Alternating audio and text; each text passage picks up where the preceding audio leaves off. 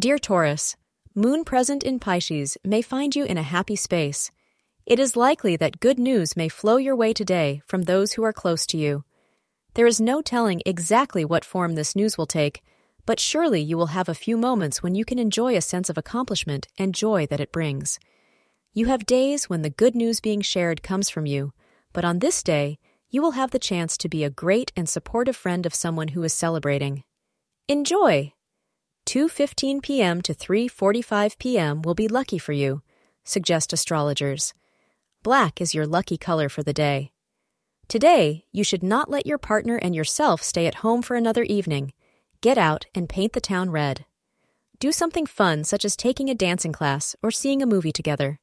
You will find that this really breaks the monotony and gives the two of you something to talk about again. Thank you for being part of today's horoscope forecast. Your feedback is important for us to improve and provide better insights. If you found our show helpful, please consider rating it.